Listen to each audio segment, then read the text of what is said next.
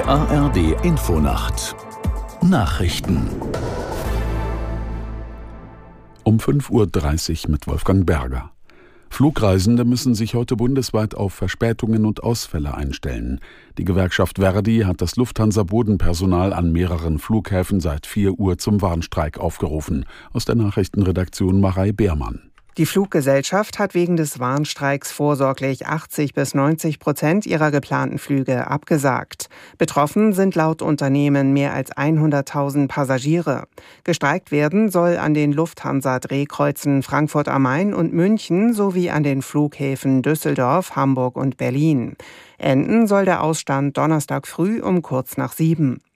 Flüge der Lufthansa-Tochter Eurowings sollen aber wie geplant starten. Gleiches gilt für die Flüge der Lufthansa-Töchter Austrian und Swiss. Nach einem Angebot Israels hat die islamistische Hamas eine Feuerpause für den Gazastreifen abgelehnt. 31 der verschleppten Geiseln sind nach israelischen Angaben tot. Aus Tel Aviv Bettina Meyer. Die Hoffnung auf eine baldige Freilassung der israelischen Geiseln im Gazastreifen hat sich wieder einmal zerschlagen. Die Antwort auf das Angebot Israels sei negativ, die Konditionen inakzeptabel, so ein hochrangiger Hamas-Vertreter. US-Außenminister Blinken, der in Israel erwartet wird, sagte, er werde mit der Regierung über das weitere Vorgehen sprechen. Unterdessen teilte Israels Armeesprecher mit, das Militär habe 31 Familien darüber informiert, dass ihre Angehörigen, die am 7. Oktober entführt wurden, nicht mehr leben. Rund zehn Wochen nach der Parlamentswahl in den Niederlanden sind die Koalitionsgespräche gescheitert. Die Mitte-Rechtspartei NSC zog sich nach Angaben ihres Vorsitzenden aus den Beratungen über die Bildung einer Mehrheitsregierung zurück. Damit erschwert sie die Bestrebungen des Rechtspopulisten Wilders, eine Koalition auf die Beine zu stellen. Wilders äußerte sich enttäuscht.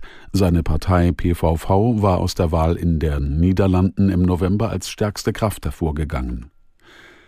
US-Unfallermittler haben neue Erkenntnisse vorgelegt zu dem beinahe Unglück beim Flug einer Boeing-Maschine. Demnach fehlten an dem herausgerissenen Bauteil einer Boeing 737-9 MAX vier Sicherungsschrauben. Bei der Maschine von Alaska Airlines war am 5. Januar kurz nach dem Start ein Rumpfteil herausgebrochen. Durch einen glücklichen Zufall waren die beiden Plätze der betroffenen Sitzreihe leer. Es wurde niemand ernsthaft verletzt.